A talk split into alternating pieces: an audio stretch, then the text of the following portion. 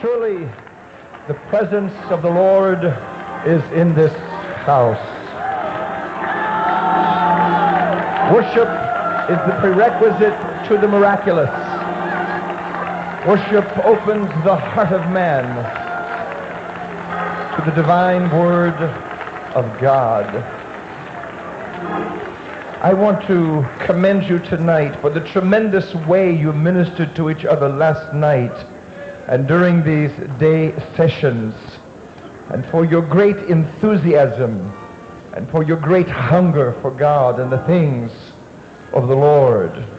In view of what we have seen tonight and heard tonight, and in view of something that Sister Welch said today at lunch, I had thought in the spirit to do something different from what I'm about to do, but I genuinely feel to do this particular session with you tonight.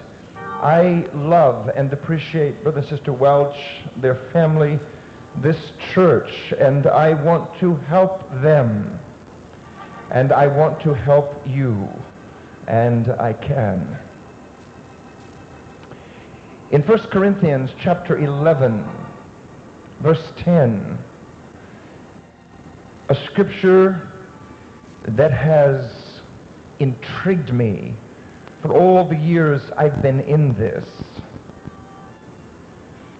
1 Corinthians 11 verse 10 says, For this cause ought the woman to have power on her head because of the angels.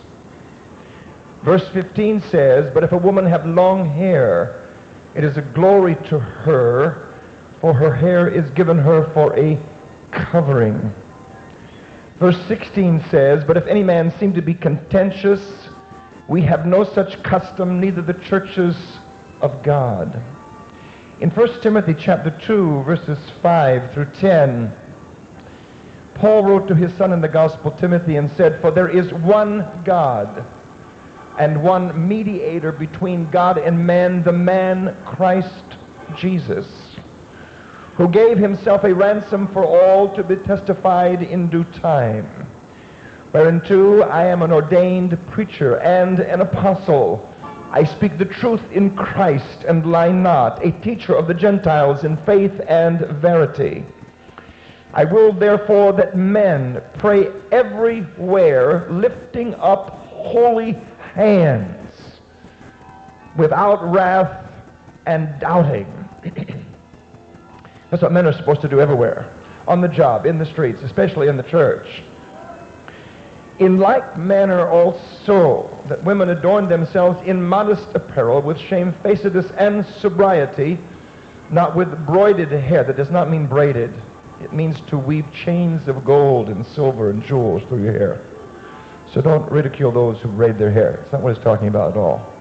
Not with broided hair or gold or pearls or costly array which becometh women professing godliness with great works. I simply want to entitle this tonight, and I feel that you are ready for it. For you have opened yourselves so wide to revelation and understanding because of your intense worship in this house. I want to simply entitle this Holiness, Separation from Worldliness. It's the key to what you saw here tonight. It's the key to everything. Would you lift your hands, your voices, and your hearts? And would you pray sincerely with me for just a moment? Lord Jesus, tonight we thank you for the wonder-working power of God that is in this house. Thank you for answered prayer, for the breath of the Almighty that has breathed upon us. Thank you for anointing in the pew. Thank you for anointing on this platform. I pray tonight, oh Holy Father, for a spirit of revelation and understanding to rest upon every man, woman, boy, and girl, young person, aged, that something will happen here tonight that will change our lives forever and that we will somehow perpetuate this glorious truth to this generation and beyond should you tarry. God, give us revival with demonstration and power with worship, uh, with total commitment. Uh, I pray tonight uh, that you will anoint these lips of clay and cause me to speak as an oracle of the Lord. We give you praise, glory, and honor. We ask all of these things in the matchless, resplendent, all powerful name of the Lord Jesus Christ. And everyone said, Amen. You may go down clapping. Would you clap your hands with all of your might? Would you lift your voice of praise and adoration and worship to the Lord? Because I reiterate tonight, surely the presence of the Lord is in this house. And because Jesus is here, anything is possible. Anything can happen. You don't have to preach about healing to get healed. And you don't have to preach about the Holy Ghost to get the Holy Ghost. No matter what you preach about, the Holy Ghost is there to meet the needs of the people. So if you need revelation, it's here. If you need the healing, it's here. If you need the Holy Ghost, he is here to fill you.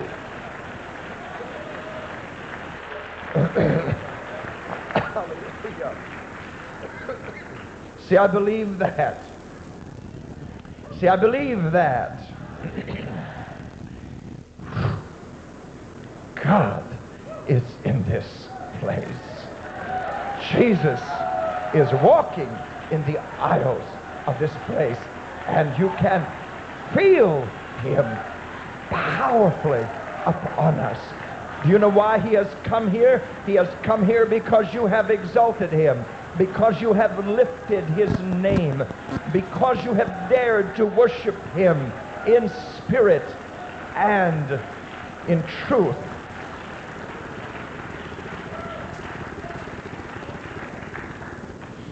With every great move of God, with every great move of God in Christianity, whether it was in Wales or England or America under such men as Finney or Moody or Wesley or Whitefield or any of the others. I have discovered by study that with every great move of God that has ever come into this world, also accompanying that revival was a revival of holiness, separation from the world of their day. And they preached it as emphatically and as powerfully as they did the salvation message. They were unrelenting. And because they did so, they had incredible moves of God. People lay in trances for hours. Factories were closed down. Visions were seen. Angels came into the presence of those that sought him. And that is trying to happen again for us in our day. I know that I influence many people in this world at this point in my life. I know that I influence many young people. And I have determined with everything that is within me to influence everyone I can to stay on the straight and the narrow path because it is only that path that leads to victory to triumph, to deliverance, to revival. If you do believe that, would you clap your hands and worship him entering into his presence again with physical gesticulation and the sound of your voice. I believe that Jesus likes to hear the lifting of our voice to him in praise as much as anything every time you clap, every time you pray, every time you praise him, heaven is mightily affected by the violence of our praying. Something, something is about to happen for us as a people that has never happened in the history of the church. The glory of the building of the latter house, the glory of the falling of the latter rain. People, this thing is not going to diminish. It will increase and it will increase and it will increase until suddenly he will come in the clouds of glory and deliver his people from the bondage of this world and its system. As Brother Welch has so wonderfully said today, as the darkness gets darker, the brightness will get brighter. The light will get brighter. And so those will be able to see where the light is. Thank God we are children of the light.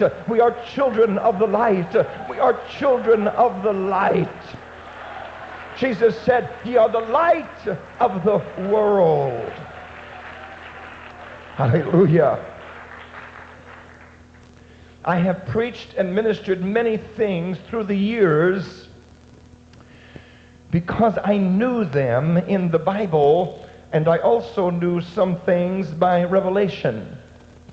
And I would preach them because I trust the voice of God. I know what I know in him. And I would work scriptures through the material. But this year, I have determined to nail some things down so tightly from the scriptures that people absolutely cannot escape it. Because between the covers of this book lie the answers to the problems of life. This is the final source of appeal. Herein are the answers to the problems of life. So in early January this year, I got together with Brother Hughes while I was in Houston. One night, we went through some things I was interested in that I knew by revelation and asked him to help me in the Greek to nail it down. And we both discovered things that was like finding a treasure. We didn't use one reference source. We used many. Tonight, I want to say to you at the outset of all of this, if you're going to be a Muslim, you are going to have to study the Quran. You're going to have to memorize large portions of it, and you are going to have to practice the philosophy of Islam. That is what makes you a Muslim. If you're going to be a Buddhist, you must study and read the writings of Buddha. You must practice the philosophy of Buddhism in everyday life. Dress code, self-presentation, mannerisms, culture, custom. That is what makes you a Buddhist or a Muslim. But if, if you are going to be a Christian, you are going to have to study this book, the Bible. Because Christianity was born in this book, not in Islam, not in Buddhism, not in any of the other isms and schisms in the world. The Bible is the final source of appeal for Christianity.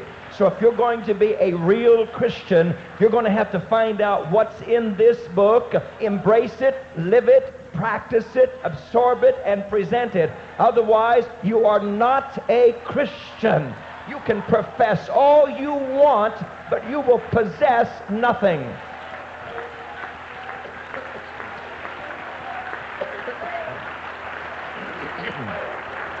I want to be a Christian.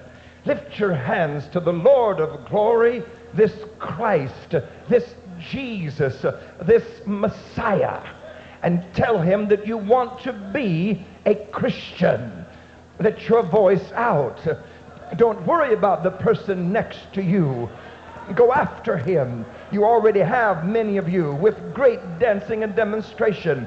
But for just a moment, do it again with your voice. Go after him as intensely with your voice as you have with your dancing and your clapping and your shouting in the course of this service.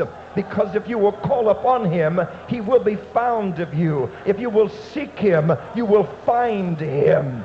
His Bible, his word declares it.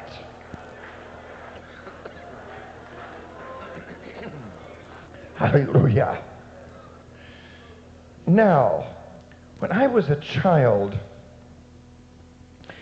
I thoroughly was captivated by drawing. And I always wanted to be an artist. I had an older cousin who was tremendous at drawing. And I would watch him, look at the things he did, and I was fascinated by them. And he taught me some things, and I threw myself into it. In fact, when I was a child, Tarzan was my hero. So from Tarzan comic books, I drew him over and over the faces of apes and all kinds of things. If you know that about me, then it might not surprise you to find out that as I began to grow up, I more and more wanted to become a commercial artist. When I was in high school, I used to spend a great deal of my time in study hall periods. I was pretty good at English and um, academically probably above average, I suppose, and always had my work done. So in study hall, I would sit there and look at students on either side of me, and I would draw their profile. And when the bell rang for the next class at the end of study hall, I'd present this student or that student with a portrait of himself. I have done it many, many times. Now, if you know that about me, then it might not surprise you to find out or to learn that when I was in high school, I also belonged to what was called the National Thespian Society.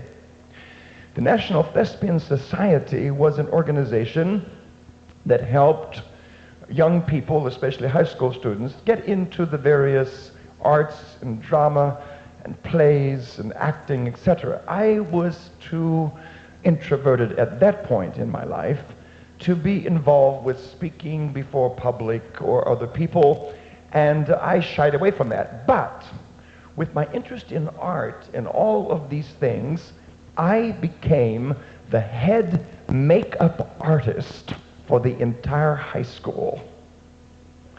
I did all of the artwork on the faces of the students for whatever drama or play that was presented in all of the high school activities. I remember one year we did Shangri-La. When I got done with the students, their parents did not recognize them from the audience except by the sound of their voice if I had my kit here tonight, I can take any one of you and so transform you that no one would recognize you until they heard your voice. I can make you look old. I can make you look younger. I can make you look wrinkled. I can make an oriental out of you. We learned how to take a bar of soap, lay it in a pool of water till it became soft, scrape it off, put it on the eyebrows, let it dry. It became smooth, put base paint on, and then you can draw whatever lines, whichever way you want to. If you know anything about any of this, you will know, and if you ever get close to actors or actresses from Broadway in New York City or any other place, you will usually find a bright red dot right in the corner of the eye here on either side of the nose. They do that because under the floodlights on the stage, it causes the eyes to stand out from a distance. Didn't know I knew all those things, did you? In fact, I did my term paper on makeup. I dragged it out of my files about six weeks ago and went through it.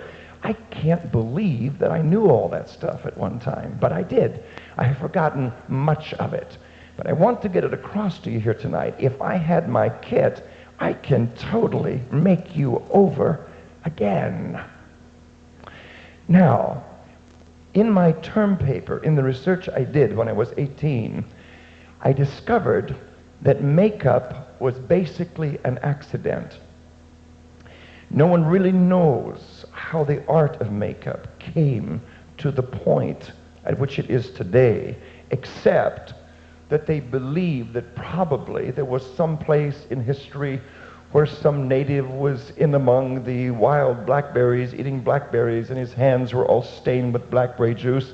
In the heat, he wiped his face with his hands and later went to a pool to wash. And when he looked in the reflection of the water, he scared himself nearly to death and realized after a while it was himself there's another theory that says perhaps lightning struck a tree and some native came across the charred wood, picked it up, his hands were black, and also by smearing his face or wiping his face, black lines on his face, looking into the water somewhere, he also frightened himself, and from that they began to understand that by putting colors or lines on the face, they could change their self appearance.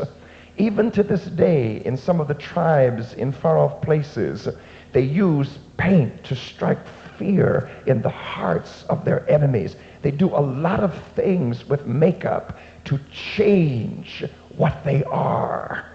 And in the end result, makeup is a mask. So by the time of the Greek theater, the Grecian Empire, they used masks on their stages to present happiness or sadness. That particular theme is carried through to this day on the marquees and signs outside the world's great theaters. You will find a mask, one with the corners of the mouth turned down, another one with the corners of the mouth turned up. It represents sadness and happiness. And these masks were worn in Greek theater to present or portray these various emotions. And it graduated from the mask finally to actual paint or lines. In our particular day, Max Factor of Hollywood probably is the most famous individual known in this whole industry for the promulgating or the promotion of makeup and its industry. He began to artistically apply color to the faces of actors and actresses from motion pictures and light and photography and was able to create things that had never been created on film before. That gave birth to the cosmetic industry, basically, that now is a mega billion dollar industry in the world. But if I were a woman here tonight, I would be really upset with the cosmetic companies. Because who is it that said that men are all right, but that women need help? Because that's really what they're saying. They're saying the guys are all right, but the women need help. The truth of the matter is, it is written, He will beautify the meek with holiness and purity and delight. I can say authoritatively to our people, our women are the most beautiful women in the entire world. And if you travel much in circles among us, and if you're with our people, when we walk into restaurants, and one of our ladies walks in. You look at Sister Welch. She is just the epitome of holiness and femininity. I've watched, I've been with them. I've watched her walk in with her stately self-presentation and carriage. I've watched people stop eating and look at her. Because when a real lady walks in, every head will turn. Women are a dime a dozen. They're everywhere. But a lady is a whole nother world and our ranks are filled with ladies. Not just women, but ladies. So let's clap for our people. Let's clap for ourselves and thank God for revelation, understanding. Now, let me go on with this and say, because of what I know about this, And I've never told it till this year. But because of what I know about all of this, if you've got it on, I can spot it. Because I know what to look for. Some of our women are masters at application. I have marveled at how well they have got that stuff on. They praise the Lord with me. They shake hands with me, but they never know what I know. And I haven't said anything until now, but I'm saying it now. But let me give you some tips for those of you here tonight who insist on wearing it. If you're going to wear it, why don't you learn to put it on right, some of you? Some of you don't have a clue For example, I was standing on a street corner one day and I was watching this older woman. Here she was on the street corner, dressed. She must have been 70 years of age if she was a day. And she was dressed like some 16 year old. Her hair was dyed coal black. The contrast of that coal black dye against her aging skin made her look like a corpse. She looked like living death. She had dark red lipstick on her lips, and from a distance it looked like this huge hole in the middle of her face. And I thought to myself, she can't possibly think that she's attractive. But evidently she did, else she'd never gone out like that. You know something? Evidently, some people's mirrors don't tell them what my mirror tells me. You understand? Uh, it doesn't seem to tell them the same thing it tells me. Here's the secret, ladies, for those of you who insist on wearing it. Nature has designed you so that the older you get, as the pigments begin to fade away in your face, the hair also will lighten so that it complements each other. The moment you add dye to your hair, which they now discover is causing cancer because the dye is absorbed into the body, both for men and women, this is true. We've got men among us that are dyeing their hair. I can spot it. I know what to look for get, get around somebody real close and the roots are white and the rest is black, somebody's been tampering here with something.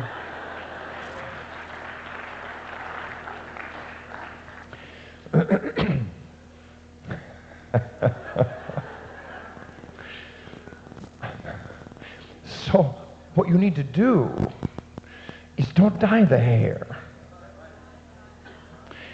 Don't use dark shades of red.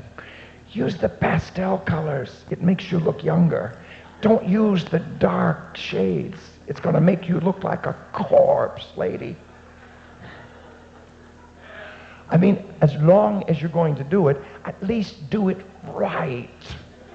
Don't make a circus out of yourself. because I've seen people among us that have done it. And you know what's interesting to me? When a Pentecostal backslides, our women go out and put on seven times more than the average sinner on the street. It is caked on. Let me tell you something else about all of this. The people who really know, the people who are in the know, members of the royal family, for example, you will find very little makeup on them. The real wealthy in our society wear very little makeup. People who have real class wear very little of that type of thing. Because they know what real class is. They have discovered that there's lead they have put lead in some makeups, and particularly in lipstick. And by licking it off the human lips, it gets into the system and causes cancer. Mm. And for you men who are romantic, kissing someone that's all made up is a dead giveaway. You have been into foul play. I don't understand you can keep all that stuff straight. You can't.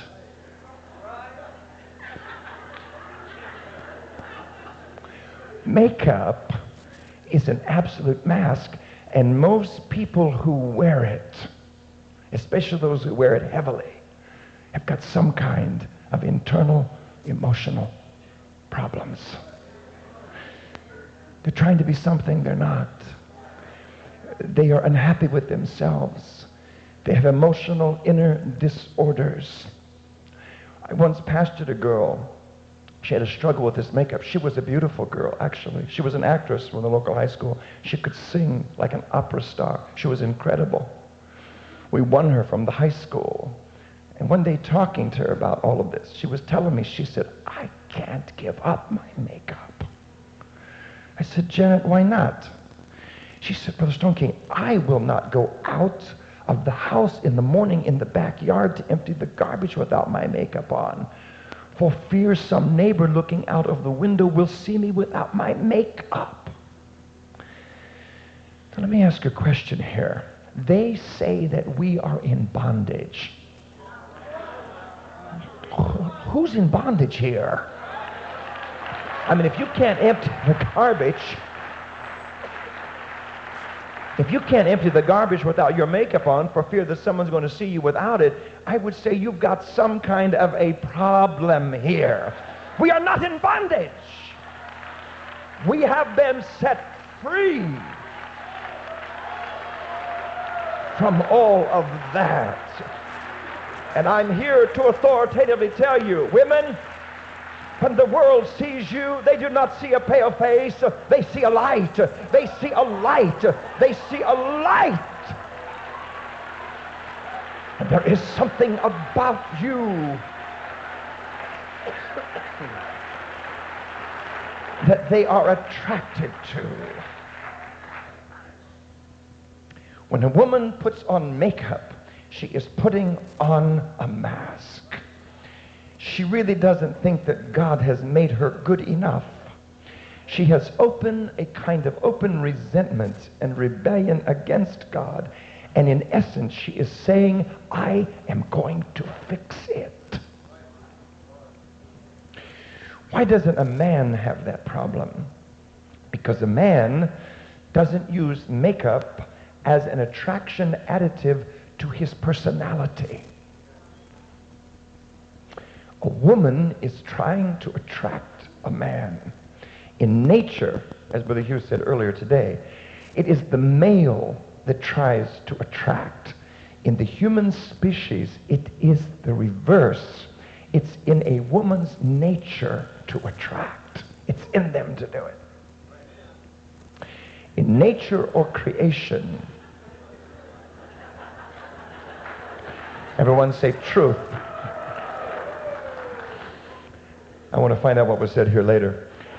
In nature or creation, they do not attract for life. Now, there are exceptions. Geese, for example, mate for life, but there is no special coloring distinction between the male and the female. They both have the same coloring. Eagles mate for life, but there's no special coloring in them. They both look exactly the same. But those that do not mate for life, they have to vie for the female's attention. It is impossible, Brother Hughes tells me, to translate into the English language from the Greek in just a few words. So when you get to working with the original language of the New Testament, sometimes it takes a lot of words to say what really was written originally for us in the Word of God. For example, in Jude, verse 8, it says, Likewise also these filthy dreamers defile the flesh. Everyone say defile. Say it again. Likewise also these filthy dreamers defile the flesh, despise dominion, and speak evil of dignities. The word defile from Vine Expository Dictionary of the New Testament means primarily to stain, tint, or dye with another color as in the staining of a glass. According to the analytical lexicon to the Greek New Testament, in Greek, the word defile comes from the Greek meaning to tinge, dye, stain, to pollute, to defile. So, what the Bible is really saying, likewise, also these filthy dreamers who stain, tint, dye, tinge the flesh. Hence, if any man stain, tint, or dye this body, him shall God destroy. Powerful. Powerful. God said in Isaiah 66 and verse 4, I also will choose their delusions and will bring their fears upon them. Because when I called, none did answer. When I spake, they did not hear, but they did evil before mine eyes and chose that in which I delighted not. If you do not love the truth, God will choose a delusion for you, and he will allow you to go with intensity into error. This is one of the most scary things I've ever heard. Statistics from the Motel and Hotel Bureau show that when charismatic groups, we've heard so much about the charismatics, they've infiltrated us, we've lost people to them, they have their shows, they have their television time, they have their radio time, they have their campaigns in our cities.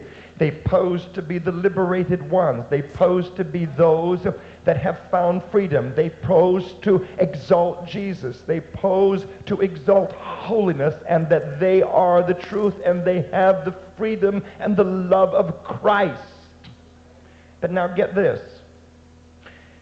According to statistics from the Motel and Hotel Bureau sh- uh, show that when charismatic groups come to town and have their conventions, there are more pornographic movies rented than any other convention group that comes to town, including Shriners and all of the others.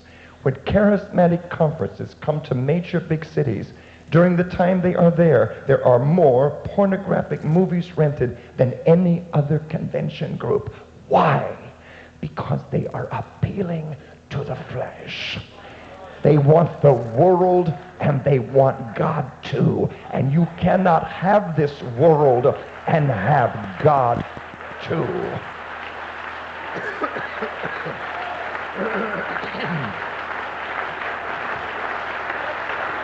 You can't have it.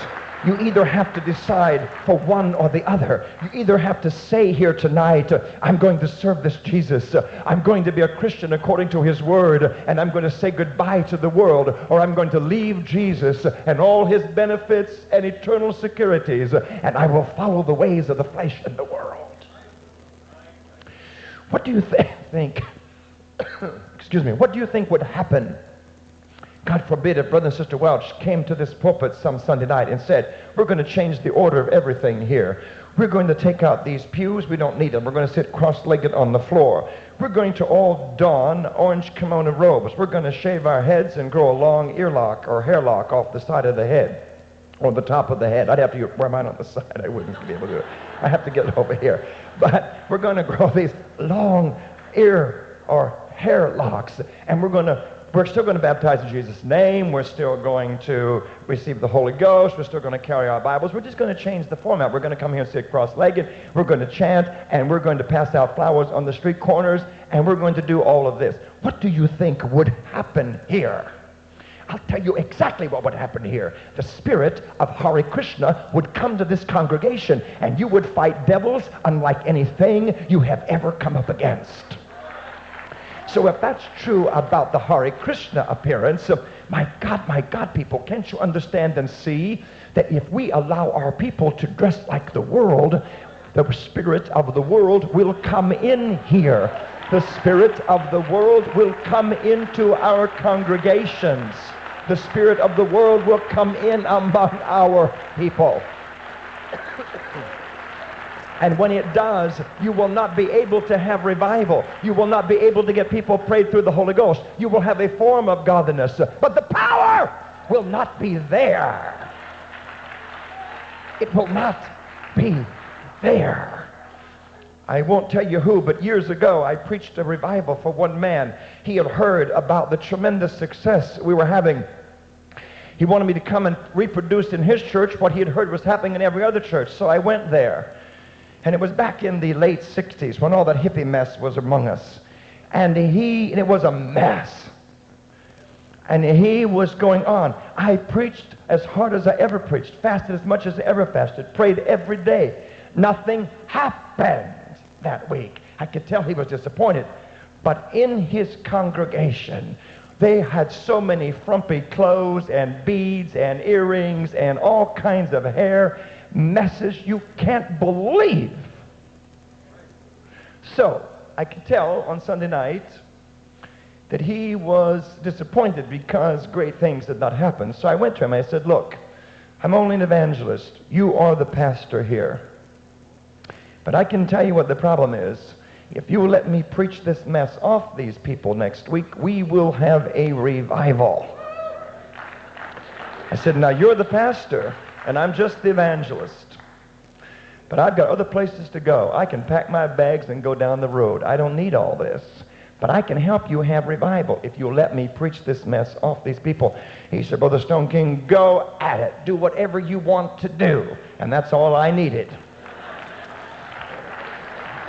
So that next week, I went at it. And some of those people did not even wait for the next day for the barber shops and whatever. They went home and got scissors and all kinds of razors. And the next night when they came back to church, you didn't recognize the congregation. But that weekend, 64 souls received the baptism of the Holy Ghost. 64 people received the baptism of the Holy Ghost because God wants separation. He wants us to come out from the world and show forth his light and his glory. Feel excited.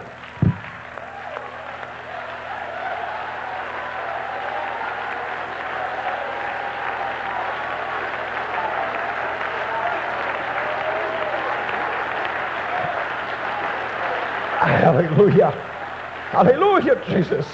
There's somebody running around, so let's just add a little more fuel to this and let's just worship the Lord here tonight because there is a spirit of revelation. There is a spirit of understanding here. People, we're not just some off-the-wall organization. We're not some cult. This is the truth. God has given us the truth.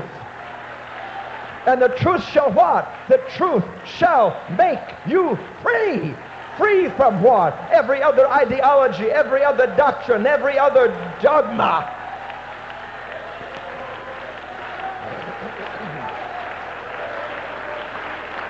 Hallelujah.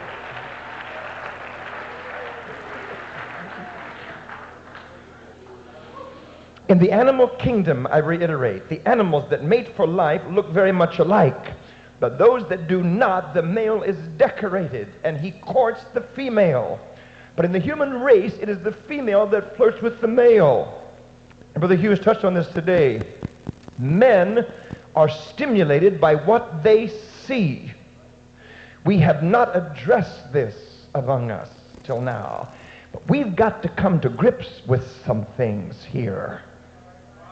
A woman in slacks, for example, her body is accentuated. Makeup appeals to the eye, and men are attracted to that. That's why some women insist on doing it. I don't know why we can't get this together. Hollywood seems to know more about it than we do. If you have ever watched any of the great epic Bible films, for example, Jesus of Nazareth. In that film, when Mary Magdalene first comes into the film, she is painted, eyeliner, eyeshadow, lipstick, all kinds of jewelry. She looks like a harlot. Hollywood knows that in order to portray harlotry, all that has to be present. They know that. You get the message when they do that. But after, in this film, that she has been to Jesus, in the very next scene, her face fills the entire screen. There is not one drop of makeup on her face. Because Hollywood knows that when you want to portray sainthood to an audience or a transformation of change, that it's the face has got to be pure and clean. Joan of Arc, Mary Magdalene, they were all portrayed in the films without makeup and jewelry because they represented holiness and sainthood. My God, my God, people, if Hollywood understands that, how much more should we understand this? We need to get our act together. It's not that you have to do all of this. It's a privilege to do all of this. Because we have been redeemed. We have been saved. Hallelujah. Hallelujah, Jesus. In churches across this country where our pastors have gone charismatic, the women are being exploited. Men are allowing them to become sensual because they enjoy seeing it. They won't make or take any stand against it. When there are no holiness standards, you will find more pornographic material in their homes and in their relationships. It is my personal opinion. It is my personal opinion. And I bounced this off both Brother Barnes and Brother Kilgore, and both of them groaned on the telephone after I talked with them and said, Brother Stoneking, you have got a hold of something. I really don't believe that a lot of our preachers who have gone charismatic, I really don't believe that they no longer believe this basic doctrine. I believe they still believe it. But something has happened. What is it? I'll tell you what I think it is. I think that there are preachers among us who have watched so many pornographic films, looked at so much pornographic material, that they have given themselves over to the spirit of the world. And they are attracted to the Jezebel spirit, not the holiness and the beauty of holiness in their wives. Do you think I'm right? I think I'm right. And to prove my point, there is someone among us that I work with a lot in singles conferences. And one time, one day, a couple years, three, oh, three years ago, two years ago, she announced to me that she was going to go help one particular preacher. And I said, why are you doing that? That man does not believe this message. She said, I don't have any place else to go, don't have anything else. I need some kind of income for the summer. I said, he, when it is noised abroad that you have gone there and spent the summer, working for him is not going to enhance your portfolio. Well, I said, he's no good. That man is no good. I said, he is no good. She went anyway, for whatever reason. But not all, not all was lost. We found out something here. When the summer was over, she and I got together in a conference and we were talking. She said, Brother Stoneking, you won't believe it. she said, one day, she said, all the pastors in that local area around that church where I was working for the summer decided they were going to go all play out and play golf.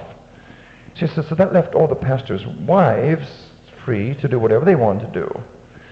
And she said, so they all got together at his church. And she said, I was in the office working, and she said, they all came in. She said, Brother Stoneking, some of them were in shorts. Their hair was cut. They had jewelry and makeup on. I'm talking about UPC preachers' wives here. She said, I was absolutely horrified. And they invited me to go to the movies with them. Well, the men were playing golf. They were all going to go to the movies.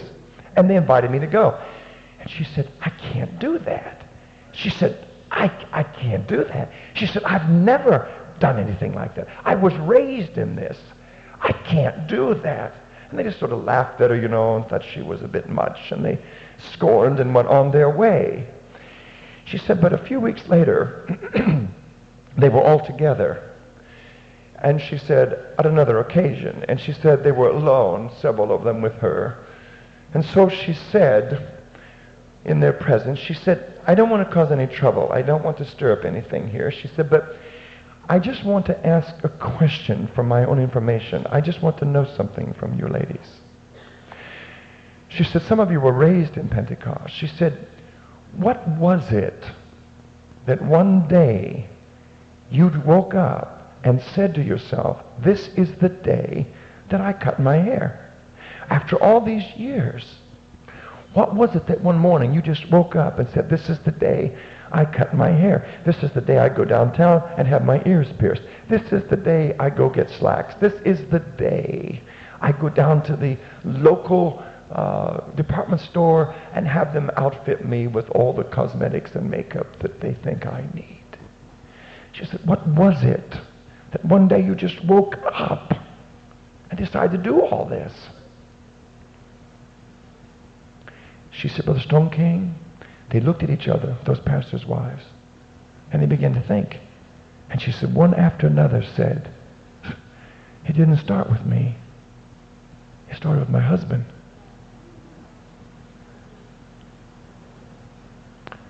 One day he said to me, we need to just scrap some of this. To put a little makeup on. To try to track the world, not look so strange or different.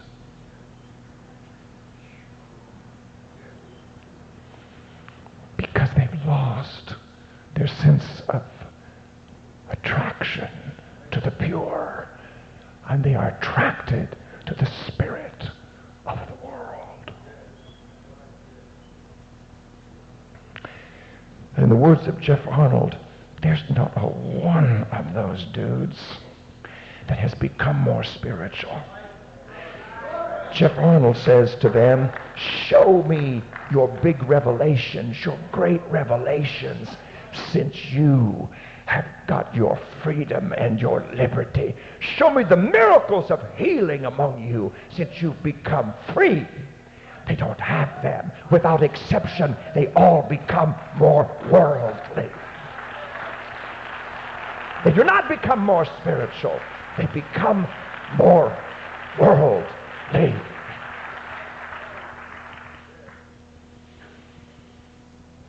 I remember when I was a little boy, my cousin, the same one that was the artist, got the baptism of the Holy Ghost in the Assembly of God Church He used to take me to Sunday school with him when I was just a little kid. I can remember those people, Brother Welch, used to look exactly like us, and many of them look better than we look today when I was a child.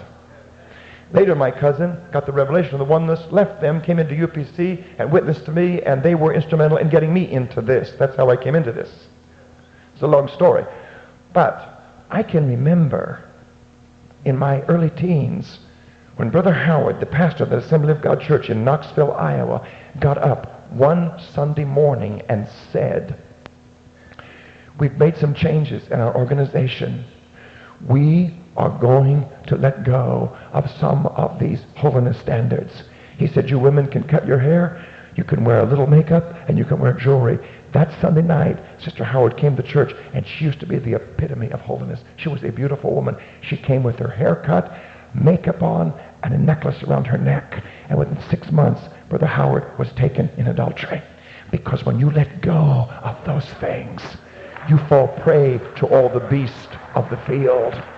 People hear me tonight. The very thing that we fight against keeps us protected. This holiness, this separation is a wall that the world cannot penetrate. The devil cannot penetrate. He cannot penetrate because as long as Israel was separate, as long as they kept themselves separate from the nations of the earth, they were safe and they were protected. As soon as they became like the other nations, they became destroyed. We cannot become like the world. We cannot play with the world. We must keep our separation. The reason there is such a tremendous fight in this hour over the very thing I'm talking about here tonight is because the devil knows if he can ever let cause us to let go of our separation, our holiness, our modesty, our standards, however you want to term it. He knows that the power will go out the window and that we will lose our anointing and our power and we will become just another religion. We will become just another religion. This world does not need another religion. This world needs the demonstration of the Spirit of God and power. This world does not need another religion. Hallelujah. And it doesn't make any difference to me who agrees with me, who walks in or walks out. It does not matter. This is the truth. And God is going to send a people to us if we will hold the lines and behave ourselves and exalt him and love him more than the world and its system. There's revival. There's revival. Tremendous revival it's marching toward us. You can hear it. There's something marching toward us. You can hear it.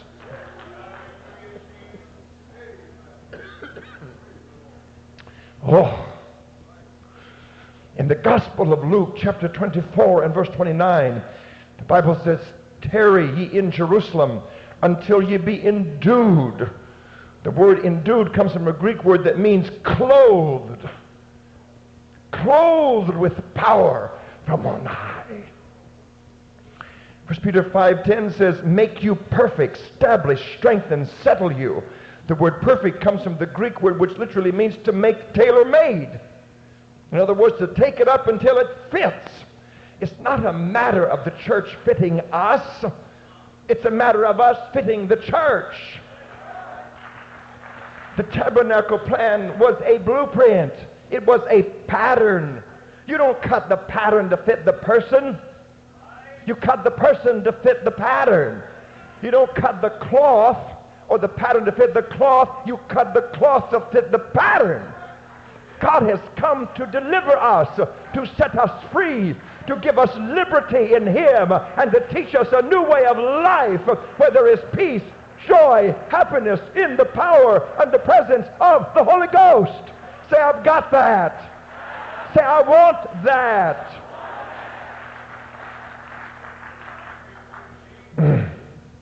If the foundations be destroyed, what can the righteous do? Psalm 11.3 says. Literally translated means, what is the righteous going to do about it? I'll tell you what we're going to do about it. We're going to preach it just as hot and heavy as we have ever preached it. I believe with all of my heart we need to preach this just as intensely as they are preaching that mess out there. We need to meet fire with fire, intensity with intensity. We need to stand up for this just as powerfully as they are standing up for that so-called freedom and liberation.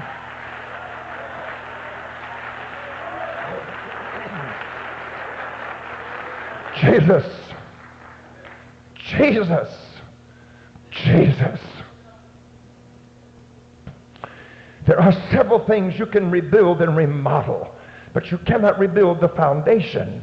You can do all kinds of things to the structure now that you've got it built. You can change the paper, the paint, you can change anything, but you cannot change this foundation. Once you put the foundation down, it is permanent. And it must be built correctly. You can do all kinds of things to the structure, I reiterate, but the foundation is permanent. And the foundation in here is permanent. Say, I like it this way. Punch your neighbor and say, isn't this something? We're finding out all kinds of things. Ask your neighbor, look him right in the eyes and say, do you like it? How many of you can perceive your neighbor's lying?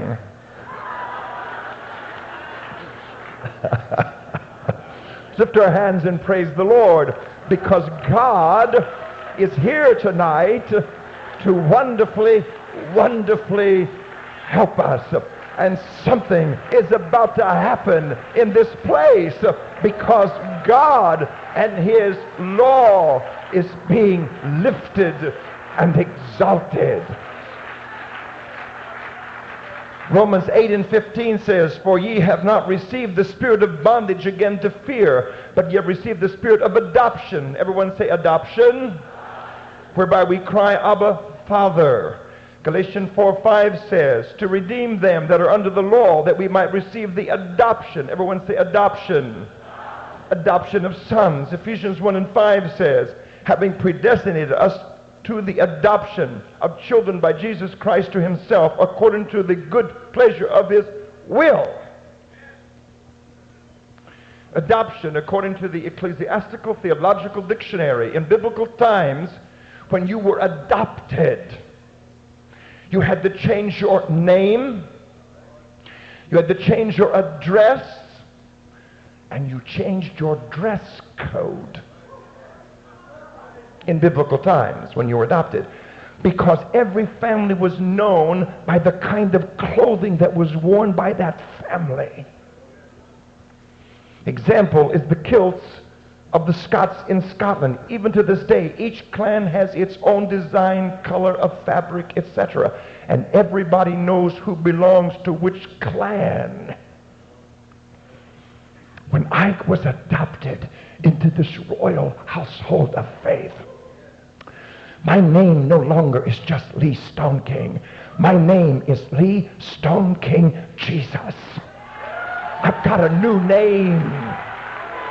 This world is not my home. I have a new address. It's somewhere in that holy city, that new Jerusalem. And God has changed my dress code because I want to look like his family.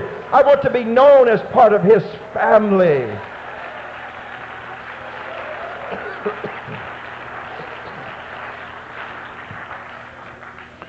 I remember years ago when I first went to New York State, we had a man come to New York City. He worked all through New York City, beat those streets, hewed out a tremendous work for God in those days, way back there in the early 70s. He, I remember him telling at one of our conferences in the Eastern District at that time, he told how he was looking for an address in New York City, a rough part of town. I think it was in the Bronx. He was trying to find this address. He finally found it. When he got there, it was raining. Water was dripping down through the holes in the little roof that covered the stairway. He got up there to the door, and the door was not locked. It was just slightly ajar. He knocked. Nothing, nothing happened. He pushed the door open. He, couldn't really see. It was dark in there. He pushed it open farther, and he had a Bible. He said he always carried his Bible, a big one, way out front, so people knew that he was some kind of religious worker. He walked in holding the Word of God before him. When he got inside, he could hear chains rattling and commotion on the floor. He had walked into the holdup of one of the toughest gangs in New York City.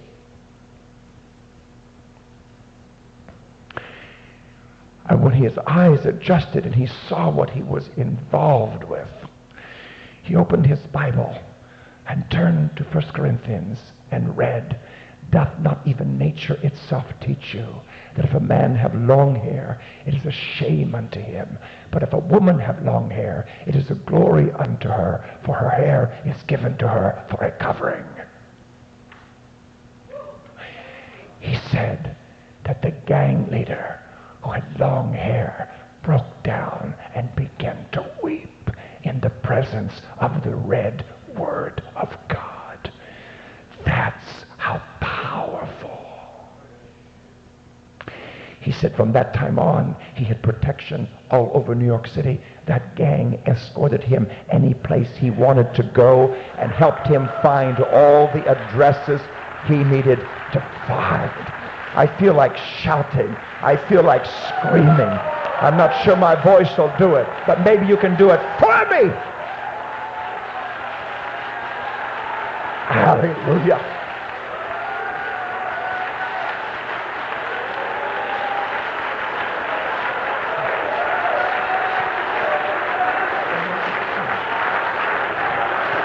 Hallelujah, Jesus. Hallelujah, Jesus.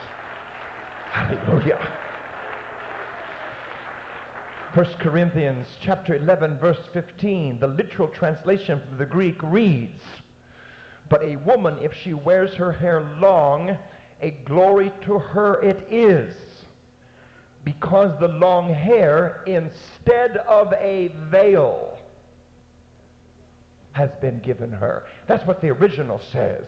I don't think I've told you this, but in California, I preached this in a large conference among those apostolic Spanish groups where they all wear those veils. And when I got done preaching what I'm about to give you, they saw it. Those young preachers saw it, and they came running to me. And they said, Brother Stoneking, we see what you're saying, but in the hands of our elders, they said they believe that that veil is the covering. I said, but in the Bible, you can see that the veil is not the covering. Veil, man-made. Hair, God-made. The hair is God-made. Not some net, not some veil, but hair. They said, what shall we do?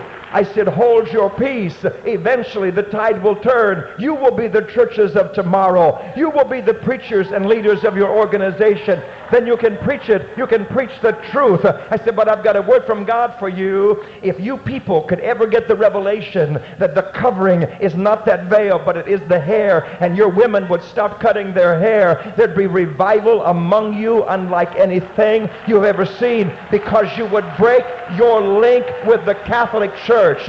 You would cut the link with the Catholic Church to with that spirit of Catholicism comes in upon your people. I don't know about you, but I want to cut all the routes. I want to cut all the channels with the world, with the Catholic Church, with everything that is not of Jesus, because everything that is not of Jesus is going to go down. Only this church God and his word will survive.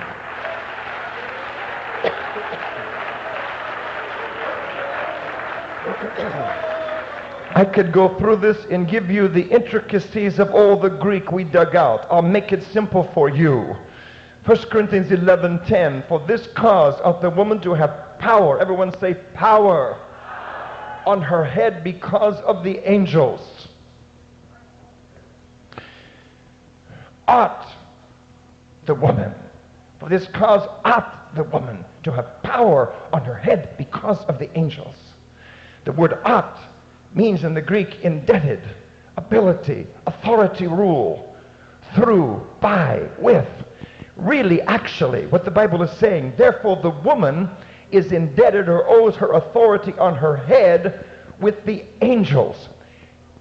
The original meaning is the ability of the word power is the ability to perform an act, the right, the authority, and the permission, now get this, conferred by a higher court. Powerful. For this cause the woman is indebted or owes her power on her head, which she has through, by, or with the angels, which is conferred upon her by a higher court. Keep going. What is really is saying, for this cause the woman is owing or indebted to the inward power, which is conferred upon her by a higher court with the angels. The word power comes from a Greek word, exousia, which means as a divinely given authority to act. Exousia implies freedom for the whole community. I have always believed that in churches and in homes where our women did not cut their hair, and people hear me tonight, it's not the long or the short of it. Because in some cultures, women's hair does not grow long. The issue is not short or long. The issue is uncut. That is the issue. The issue is uncut. Not long or short, uncut.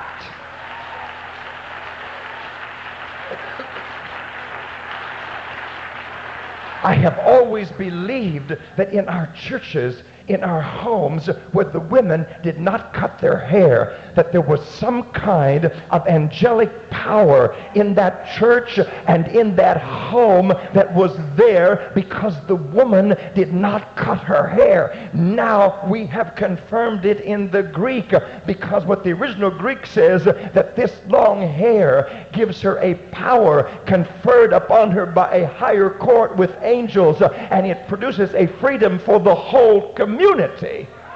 So the whole church is involved with this power of angels because of you ladies here who do not cut your hair. That's what the Bible is saying. So, if a woman wants to be free, she lets her hair grow. If she wants to be bound, she does not let her hair grow. But if she allows her hair to grow long, uncut, everyone say uncut, in compliance with God's relationship to man, then the church community has a freedom in the spirit which does not exist without her compliance.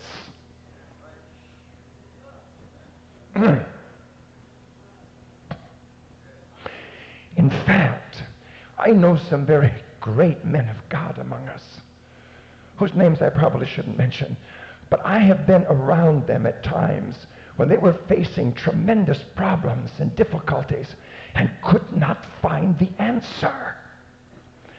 And the wife one day would just walk in with incredible wisdom and just level the thing right out and make such sense that he didn't know where he had been all of these years. And some men resent that and are frustrated with that. But what they don't understand is that women who do not cut their hair are involved with a power and wisdom from angels that men don't get into because it's not upon them to get into it. Women among us who do not cut their hair, they are entangled with a world and a level of power that men don't touch.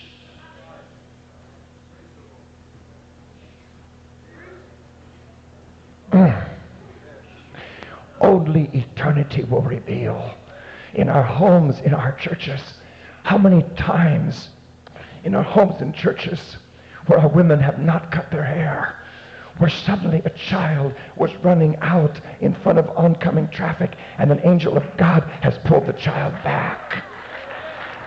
Only eternity will reveal how many times your husband on his way to work was headed for a head-on collision, but something happened and the car swerved and his life was spared. Only eternity. I heard the story not long ago of a woman, uh, some people on the street, a child upstairs in a Pentecostal home was playing near an open window and the child crawled into the windowsill and fell off the seal, the windowsill to the ground. And the, the, the, the passerby, they were terrified. But when the people came out of the house screaming, the passerby on the street said, I've never seen anything like it. There was someone standing there on the ground that caught your child.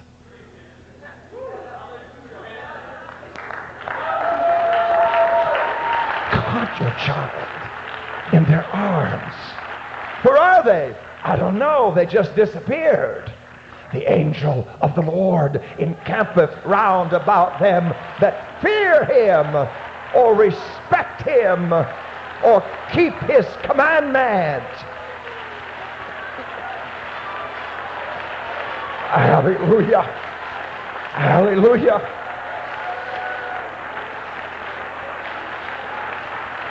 Hallelujah. I don't know. I don't know how many of you know Brother Steve Richardson. He's one of the greatest songwriters. He wrote the song Daystar. I work with him in a lot of conferences. He does the music. He's there to sing, etc. He's a very anointed individual. He told us in one of the conferences we were in, he said he was driving on one of the major thor- thoroughfares or throughways there around Indianapolis. He said he was passing a semi. All of a sudden, he said another semi was coming straight toward him in his lane of traffic, and there was no way to get out. He simply cried, Jesus. He said, when I came to, he said, my car was parked along the side of the road and everything was all right and the engine was off. He said, looked in the rearview mirror behind me and the trucks had collided. They put the brakes on. There wasn't major damage, but they had hit. He was sandwiched between them. Would have been. He said one of the truck drivers jumped out of the cab and came running to him and said, I've seen a lot of things in my life, but I've never seen anything like this. Because he said, something picked your car up in the air, took it ahead of my semi, and put it along the side of the road. How can that happen? Because he went to a church where the women did not cut their hair. There is a power, there is a freedom that comes to the whole community. Hallelujah. I've always loved Christianity, but I love it more tonight than I've ever loved it because this is the truth. This is the truth, and it is laced, it is filled, it is charged with power and revelation. Go ahead, son, just dance it up because there is a spirit of revelation and understanding in the house of God among the people of the Lord that do know their God and keep his commandments.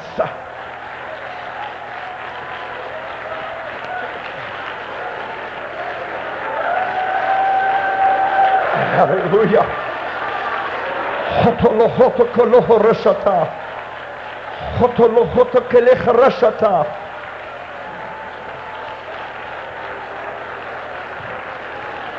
Hallelujah, Jesus.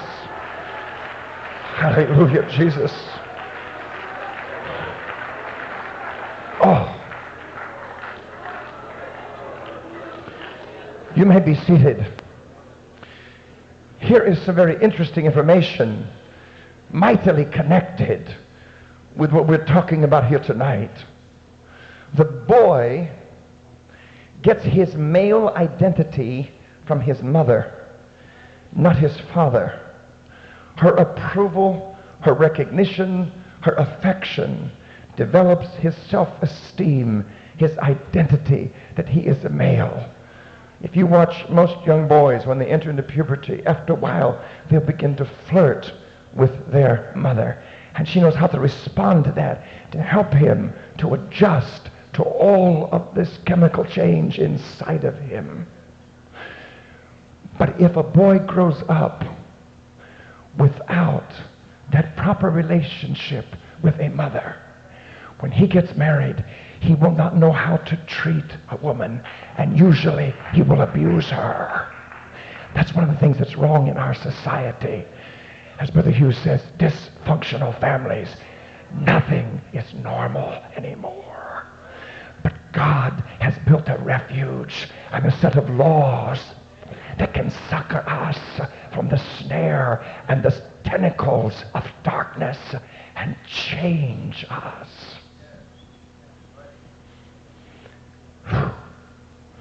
If the mother is rebellious in these matters of divine order, then she transmits her rebellion to her son. And the generation that he sires will be more rebellious than hers. That is what is so scary about this. She may be subtle in her expression of it, but he will be bold. It will become his lifestyle.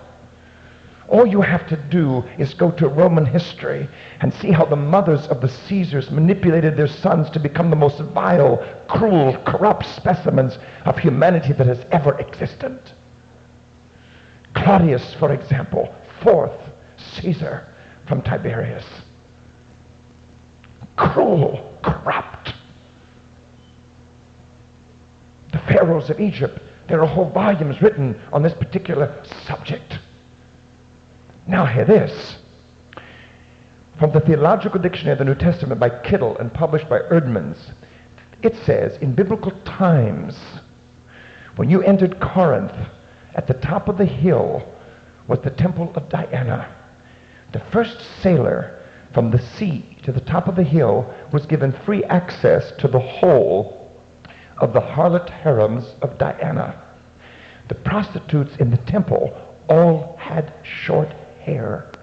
It had been given as a sacrifice on altars of fire before those temples to the goddess Diana. In National Geographic magazine, I found something. The June issue, 1972, page 774. Look it up in a library. Read it for yourself. I found a picture of an altar whereupon women in biblical times sacrificed their hair. Found in the city of Aphrodisias, located in southwest Turkey, the temple of Aphrodite towers behind its blazing altar. Women enter to sacrifice their hair in annual mourning for the death of Aphrodite's lover Adonis. A rite recreated by the artists from fragmentary ancient accounts.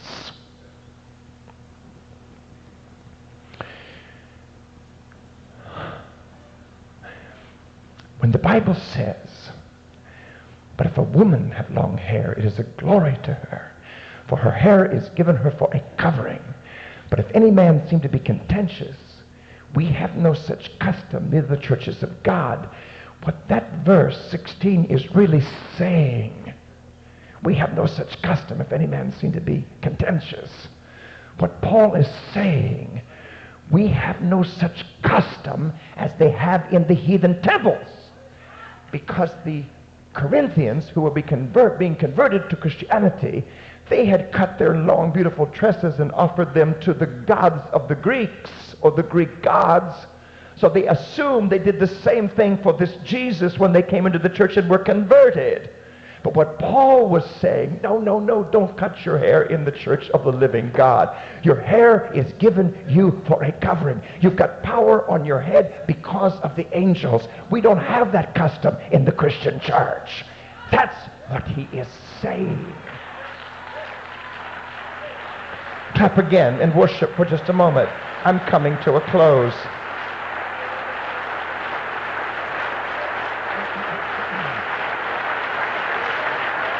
Hallelujah. This next statement, I'm quoting directly from Brother Hughes. I wrote it down. He said the cutting of the hair is the statement of our women for women's rights. It is filtering into the church. It is a sign of rebellion. I can remember, I can remember in Des Moines, Iowa, when I was first converted, something unusual happened on one of the streetcars. A couple of girls came in to the, they were teenage girls, they came into the bus. The bus was crowded during rush hour time. An older man was seated in a seat on the aisle. And these two girls had slacks on, they had a lot of makeup, and their hair was cut short, and they were standing there holding onto the rail, and scornfully they said, You'd think a man would get up and give us his seat. The old man looked up at the two girls and he said, You women wear pants like a man. You cut your hair like a man. You curse like a man. Now stand up like a man. And that's exactly, exactly how it is. A real woman, a real lady, a man will get up and give her his seat but not someone that looks like him, outcurses him, and dresses like him. They really don't respect them. They really don't respect them. A real man does not respect women like that.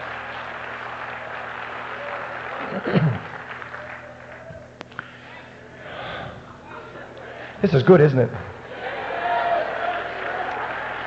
Jesus. Jesus. Jesus. Jesus. Lift your hands and put a tail on that. I feel a kind of excitement here right now. There's just a tremendous excitement in this house.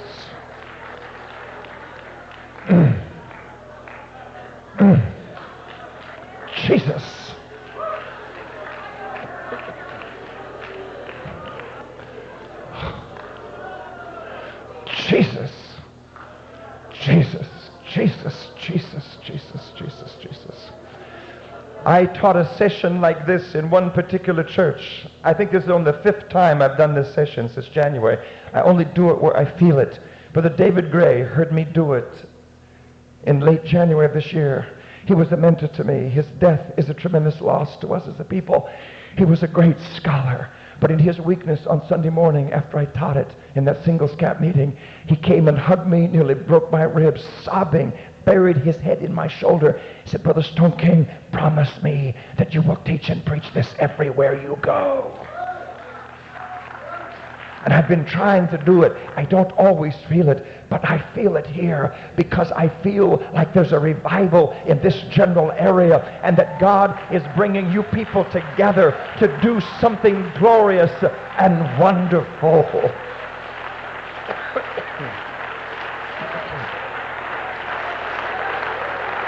Hallelujah, Jesus.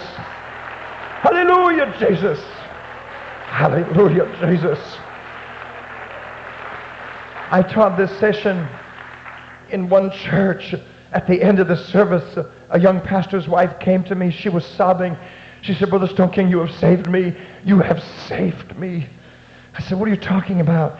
She said, My husband doesn't know this. She said, but tomorrow I was going down to the beauty shop. I was going to have my hair cut. And when my husband came home, I was going to tell him, this is how it is. And if you don't like it, we'll get a divorce. You can leave because I'm not living like this anymore. She said, but since I've heard this session, she was sobbing. She grabbed a hold of my hands. She said, Brother Stoneking, I didn't know. I didn't understand. I didn't understand. Nobody ever told me. She said, scissors will never cut my hair again. They will never touch my hair again. I've gotten so much mail from women all across this country who've got a hold of some of these tapes.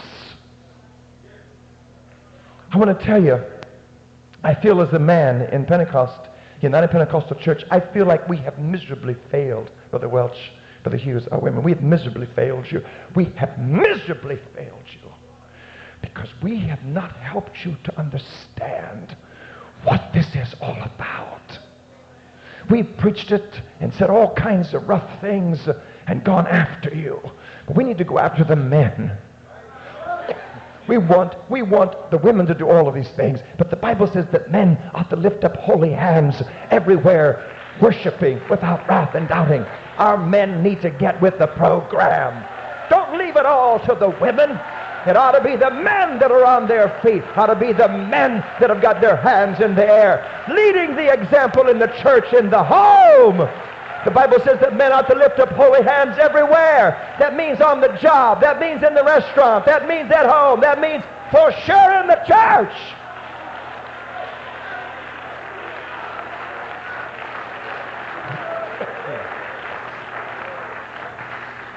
We are talking about revival. We're praying for revival. We're wanting revival. We're doing all kinds of things to get revival. But I've come here tonight to say to all of you ladies that are here, we can't have it without you. Because there is something that only you can do in the kingdom of God that men cannot do. And without you, we will never have the revival that God wants to send in power and authority. It will never happen. We need you doing what you are doing. You're a tribute to this world. You're a credit to the kingdom of God. And I think every man in this place ought to stand to his feet and give our ladies a standing ovation for what they do for the kingdom of God. You men ought to clap, you ought to shout with your voice because we can't do it without these ladies. It's never going to happen because there is a power upon their heads. You may be seated. Now, ladies, clap for yourself. Now, men, join them. Now, let's clap for the Lord and lift our voice of triumph.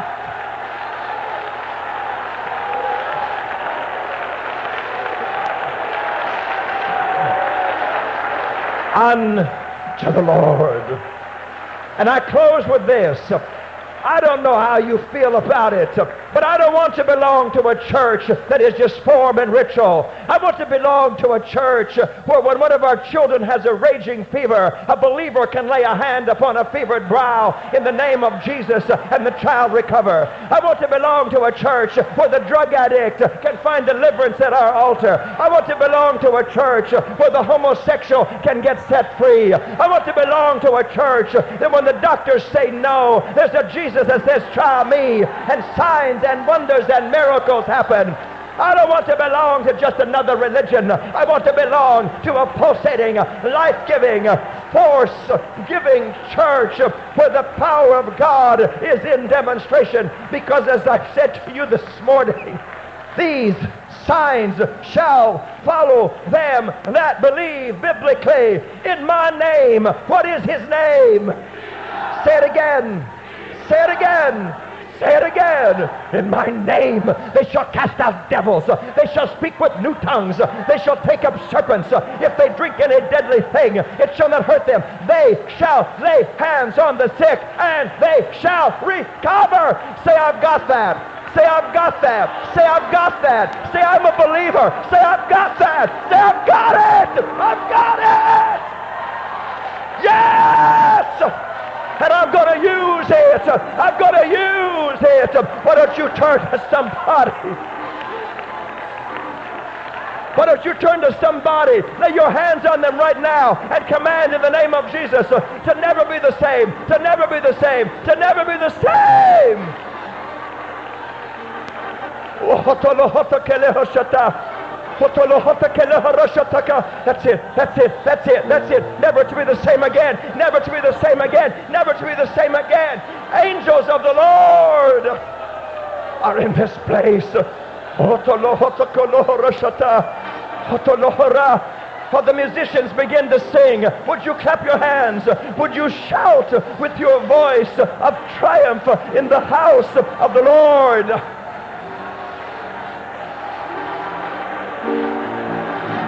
Hallelujah. Hallelujah. Hallelujah. Hallelujah. Oh, sing something that's alive because the joy of the Lord is in this house and the presence of God is here. And I reiterate at the end as at the beginning because Jesus is here, anything can happen. Anything can happen. If you believers will come out of yourself, if you get a hold of each other, you can change everything. You can change everything. You can change everything for your neighbor. You can change everything for yourself. You can change it. You can change it. You can change it.